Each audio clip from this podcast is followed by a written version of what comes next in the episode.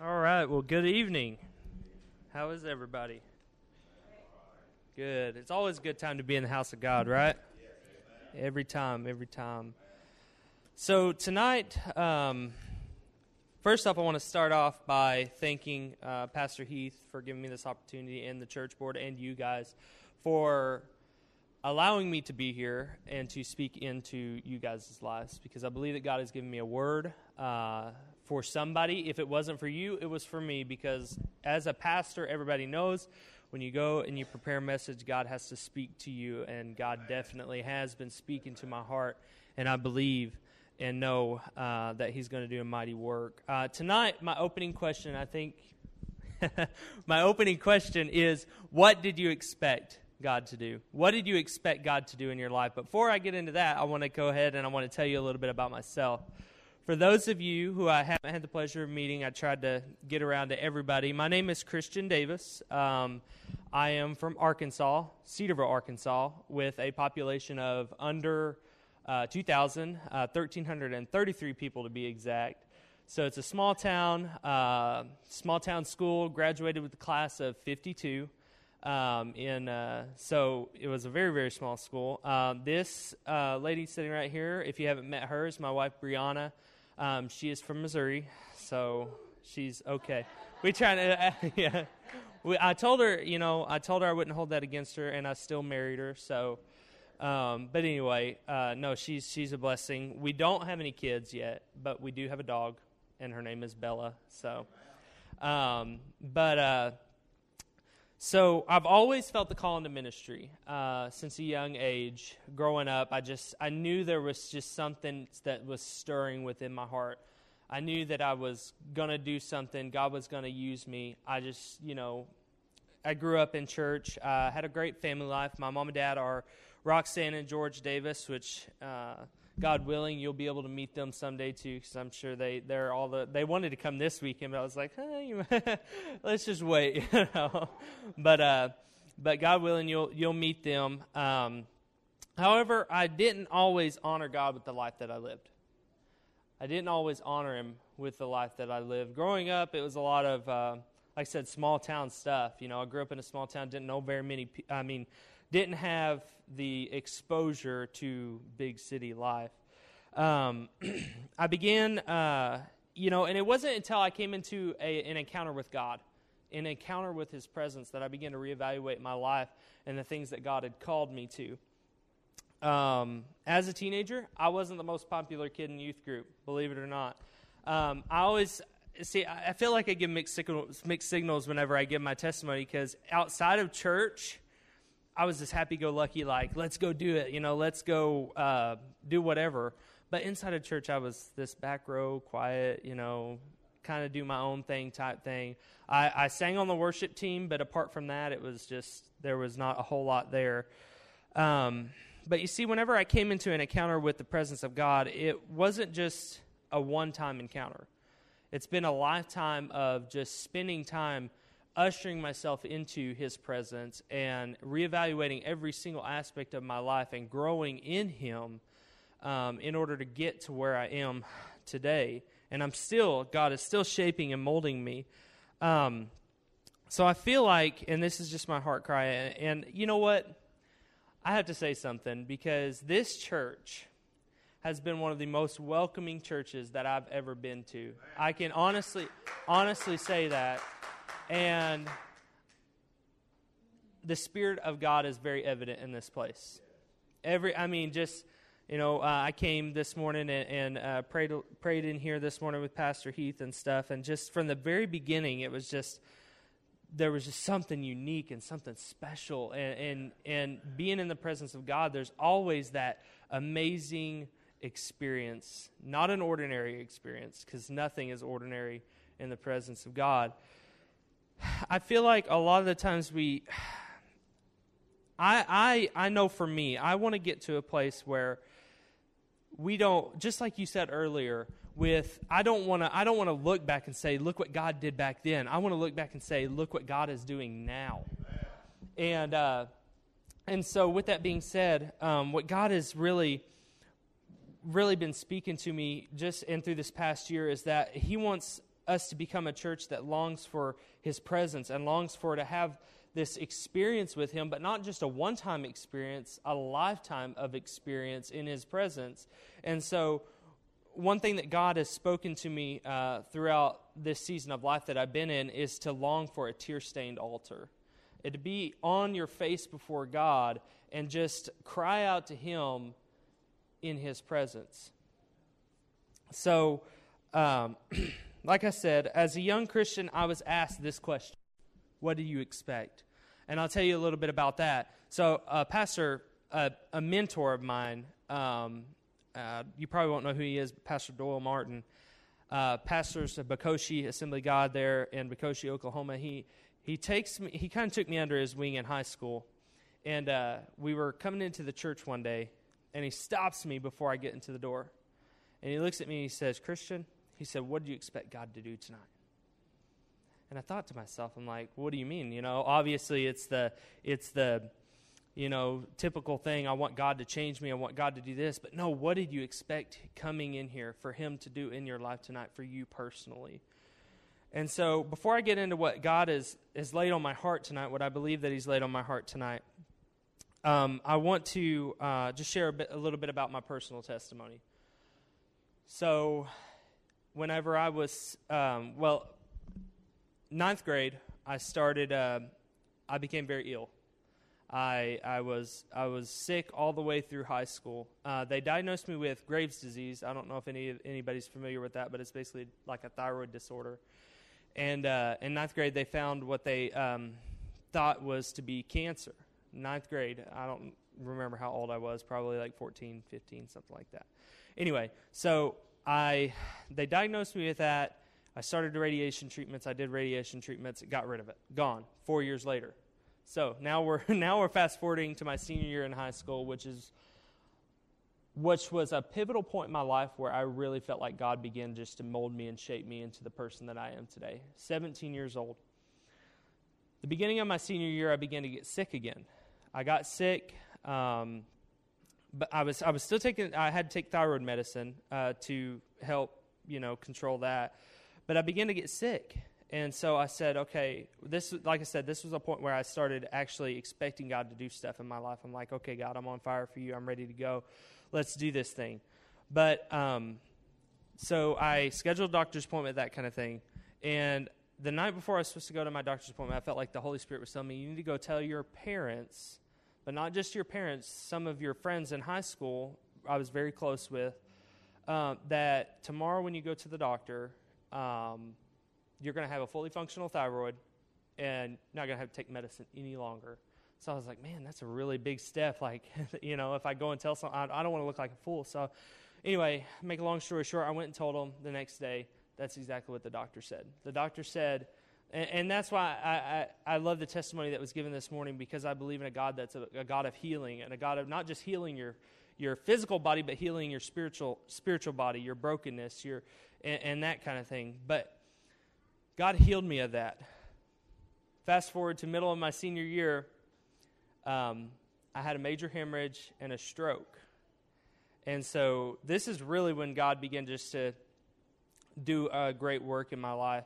I had a stroke and a hemorrhage, and it was brought on by different surgeries I was having to have um, and different things. But n- to make a long story short, no one really knows what happened. They don't. They, they can't explain it. No one can explain it. They just know that I had this brain bleed thing and then I had a stroke and I had to do a lot of physical therapy and stuff. But I know that because of that, and I know that was long, but I know that because of that and that event that happened in my life, the doctor says that I shouldn't have been ever been the same. Doctor said I shouldn't walk the same, shouldn't be able to talk the same, shouldn't be able to move the same. I should have died, should have been dead. But I know the doctor says that I never should have been the same, but in a sense, they were right. I wasn't the same because that, in that time in my life, I began to let God mold and shape me and intervene in, in my life in a mighty way. And He began to shape and mold me into the man that I am today. So, that's, that's just a little bit of my testimony, and I'd be more than happy to share it with you after service, the full extent of everything. But as we prepare our hearts tonight, my prayer is that after you leave here, your experience that you have not only on Sundays and Wednesdays, but in your everyday personal walk with God would cha- you would challenge yourself to have extraordinary experiences and to be out of the ordinary. To have extraordinary experiences and to be out of the ordinary. So, Heavenly Father, God, I just thank you tonight for your word, God. I ask that as I speak, God, let it be your words and not my words, God. God, and that as people uh, receive your word, God, that lives would be changed and that people would be touched, Lord, and challenged tonight. We love you and we thank you, and it's in your name I pray. Amen. Amen. So, the story or the title for my sermon is simply this What did you expect? What did you expect God to do in your life? When it comes to asking God for things, I feel like a lot of the times we pray a simple prayer and we hope that God shows up. When I feel like we should expect Him to show up in a mighty way, like God is a God of, of, of no boundaries. And, and I feel like we should ask Him to show up in a mighty way in our current situations. You see, you know, if we want to see a family member delivered, or, or, or if we want to be healed, or if we want to be financially to be set free or free from addiction, whatever it might be, we, have to, we can't expect to have doubt and then to be delivered. We need to expect God to do those things that He's promised us to do. So I want to take a moment and I want to look at some examples of people from Scripture, uh, specifically how they expected God to show up. So Genesis 22 is where we're going to be. Uh, Genesis 22, 1 through 18, I believe. Uh, that's where we're going to be for basically all the time that we're going to have tonight. Looking over the life of Abraham, Sarah, and Isaac. I always love reading over this uh, because we see where God intervenes in the life of Abraham and Sarah. But tonight I want to focus on Abraham and Sarah's expectancy for the promises that God had given them and how they responded. So, Abraham and Sarah's expectancy for the things that God has given them and how they responded or for the promises. So, I know this is going to be long, but I'm going to go ahead and read through this real quick. It says, Sometime later, God tested Abraham's faith. Abraham called God. Yes, he replied, Here I am. Take your son, your only son, yes, Isaac, whom you love so much, and go to the land of Moriah. Go and sacrifice him there as a burnt offering on the mountains, which I will show you. The next morning, Abraham got up early, he saddled his donkey, and he took two of his servants with him, along with his son Isaac, offering uh, his son Isaac. Then he chopped the wood for the burnt offering and set out for the place that God had told him about. On the third day of their journey, Abraham looked up, he saw the place in the distance, and uh, he saw the place in the distance. Stay here with the donkey. Abraham told his servants, The boy and I will travel a little farther. We will worship there, and then we will come right back. So Abraham placed the wood for the burnt offering on Isaac's shoulders, while he himself carried the fire and the knife. As the two of them walked on together, Isaac turned to Abraham and said, Father, yes, my son, Abraham replied. We have the fire and the wood, the boy said, but where's the sheep for the burnt offering? God will provide the sheep for the burnt offering, my son. Abraham answered, and they both walked on together. When they arrived at the place that God had told them to go, Abraham built an altar and arranged for the wood on it. And then he tied his son Isaac and laid him on the altar on top of the wood. And Abraham picked up the knife to kill his son Isaac. And at that moment, the angel of the Lord called to him from heaven, Abraham, Abraham. Yes, Abraham replied, Here I am. Don't lay a hand on the boy, the angel said. Do not hurt him in any way, for now I know that you truly fear God. You have not withheld from me even your son, your only son. Then Abraham looked up and saw a ram caught by its horns in a thicket. So he took the ram and sacrificed it a, as a burnt offering in the place of his son. Abraham named that, uh, that place uh, the mount or the Lord Yahweh Yireh, which means the Lord will provide. To this day, people still use that uh, name as a proverb. On the mountain of the Lord, it will be provided. The angel of the Lord called again to Abraham from heaven. This is what the Lord says Because you have obeyed me and have not withheld your son, your only son, I swear by my name that I will certainly bless you. I will multiply your descendants beyond number, like the stars in the sky and the sand on the seashore. Your descendants will conquer the cities of their enemies, and through your descendants, all nations of earth will be blessed, all because you have obeyed me. Then they returned to the servants and traveled back to Beersheba, where Abraham continued to live. So, for many years, Abraham expected um, Abraham expected this promised child. My first point being uh, that God promised and Abraham expected in the promise. Um, Abraham expe- Abraham waited on this promised child. You know, if we read back in Genesis 17 and 18, and for the sake of time, I, I'm not going to read it, but it says this: this is where the initial covenant was made with both Abraham and Sarah. Um, and fast forward to chapter 22, God is now saying several years later that he wants Abraham to give up that son that he's waited so long for. And you know, I always wondered why Abraham or why God waited so long to test Abraham, but whenever you go and you look at it, I believe that it was because the longer that Abraham spent with his son, the more he loved him. The more time he spent with him, the more time he, he bonded with him, and that was his son. That was the promised child. That was the one that God had said, This is who I'm going to, this is who I'm going to, this is this is the promised child. The more time he spent with him, the more time he loved him, the harder and more difficult that it was going to be for Abraham to give up that child. Now, I think looking back over this and reading this, let me get rid of this. Looking back over this and, and reading, it says that God's, God tells him right here, it says that uh, take your son, your only son, yes, Isaac. So I feel like God right there is saying, you have another son, but I'm talking about this son. Not, not, not the other son, this son, the one that I promised you. And so he's, he's like, in Abraham's mind, I can just see him saying, Yeah, yeah, I've got a son. But God is saying, No, I know what you're thinking, but I want you to take Isaac and I want you to sacrifice him over there on the mountain of which I'd showed you. So um, he wants him to give his only son back to him as a sacrifice. You know, uh, throughout Abraham's life, we see where he expected God to provide this child to him. And even though he didn't always have full faith in God, which I'm sure that we can all relate to, sometimes it's hard. Sometimes it's difficult just to wait on God. But but even though he didn't have full faith in God all the time, which I'm sure, like I said, we can all relate to, God showed him, you know, God showed him and Sarah that they were going to have a child, and they laughed in disbelief. Like for me, you know, it would be scary to laugh. You know, it's sometimes it would be scary to laugh at God, like, ha ha ha. You know, you're going to give me a son, like, you know, now now you know. But I just it, it's it's funny to me that they laughed in disbelief, and then because they didn't believe that in their old age they would be able to bear a son. Abraham even went as far as to ask if Ishmael would could be the promised child because he didn't believe, he didn't have faith that God was going to that God was going to provide him that child or he was going to be able to bear that son. But even through that, even though Abraham was trying to do things on his own will, by having a son, uh, another son outside of that covenant that God had promised him, we see where God holds on to the promises that he made because if God says he's going to do something, he's going to bring it to completion.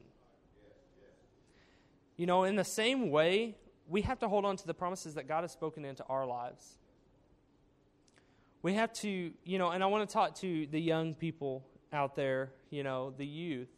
No matter what, um, you know, no matter what anyone has ever said about you, I want you to know that you have a calling and a purpose on your life. And that no one can ever take that away from you. Because God's the only one who gives and takes away that kind of thing. You have a purpose and you have a calling, each and every one of you. And I want you to know that because it's so important. You know, I used to, I used to, uh, like I said many times, I used to sit where you're sitting. You know, I think I thought that, you know, God, if you really loved me, why did I, ba- why am I battling with depression, or why am I battling so hard against this to give up this thing that you, you know, if I'm your child, then why do I have to do that? You know, my salvation experience, which is also part of my testimony, it didn't happen. It didn't happen in a church setting. You know, it happened because of teenagers that wanted to invest into me, and I'm talking to the young people because you young people have more of an impact than you know. On your campus, at school, in youth group, while you're playing basketball with your friends or video games or whatever you do, you have more of an impact that you know. And because and because my friend my friend wanted to invest into me, all he did was ask me if I wanted to play basketball. And I said yes. And that night I was saved and been able to brought into this relationship. And ever since then, I've never been the same. So just like my friend did for me, you know, you can do for your friends as well as, you know, if you're going through something, trust that God is going to bring you through it. He can deliver you from that thing that you've been holding on to. And you know what? Maybe it's for some adults tonight. Maybe you've been waiting on this child or this prom- or this this promise that God's given you for your child to come home into the kingdom, or for or for um, or for a spouse maybe.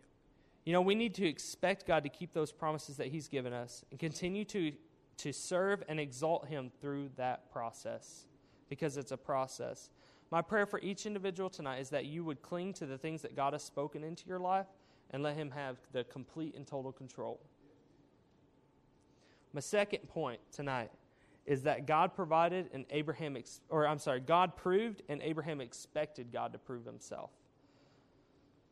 So I fully believe that Abraham knew God was trying to test him. I fully believe that Abraham knew, and because of Abraham's prior obedience, he knew that the only way for him to pass is to still be obedient to the things of God. So, um, as we read through chapter 22, we see where there was no hesitation from Abraham. It says the very next morning, it doesn't say that Abraham prayed about it, it doesn't say that. That, that Abraham waited a week or Abraham waited two days. It says the very next morning, Abraham got up and he began to prepare the things that that he was going to take with him, which was his servants, the wood, his son, and the donkey. And now, if we read in verse 4, it says that on, on the third day of their journey, Abraham looked up and he saw the place in the distance. So, this journey didn't just take one day, it didn't take two days, but it took three whole days. I don't know about you guys, but if it was me, I would have probably already talked myself out of it. Like I'd be walking along on the first day and I'd be like, "Are we there yet?" I'd be that, you know, you've seen that sh- you've seen that movie, "Are we there yet?" Where they're like, "Are we there yet? Are we there?" That would be me. And especially if if I was Isaac, I'd be like, "Dad, are we there yet? Are we there yet? Are we there yet? Wait, where's the the the lamb?" You know, I would ask million and one questions, but we don't see that. We just see that they traveled, they went, and they did. And uh, so I believe that you know Abraham knew that he was going to test him, but the only way he was going to get through that was to be obedient to the things of God. So this journey, you know, it, like I said, it didn't take. It took three whole days. Sometimes uh, something really awesome is said though in verse five. You know, Abraham says to his servants to stay here with the donkey. I and the boy will travel, or the boy and I will travel a little farther, and then we will come right back. I love that part because Abraham's Abraham knew that God was going to prove Himself because Abraham knew that God wasn't going to promise him something and then take it away from him. Abraham knew that God was going to God is a God of keeping his promises.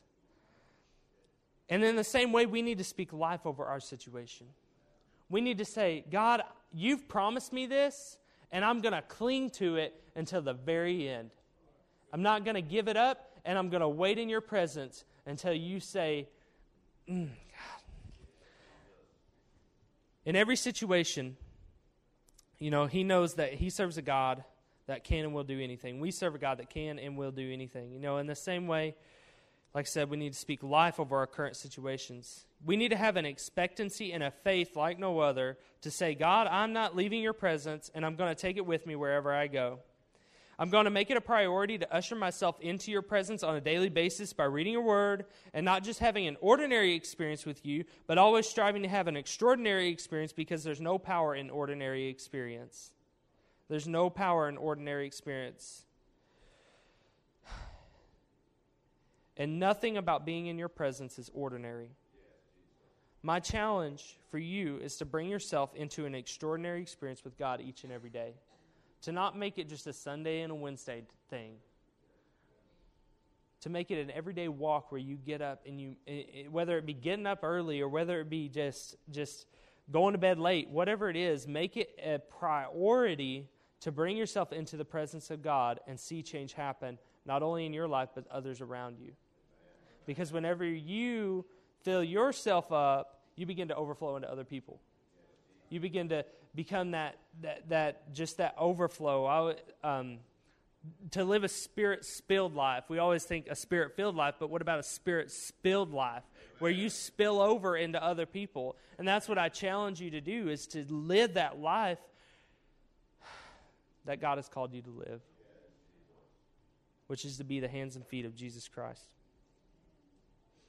My last and my final point and I want to leave you with this is that God provided and Abraham expected in the provision. We see in verse 5 through 12 where Abraham told his servants that he and the boy would go and worship and then they would come back. And then, just about the time that Abraham was going to sacrifice Isaac, God provided.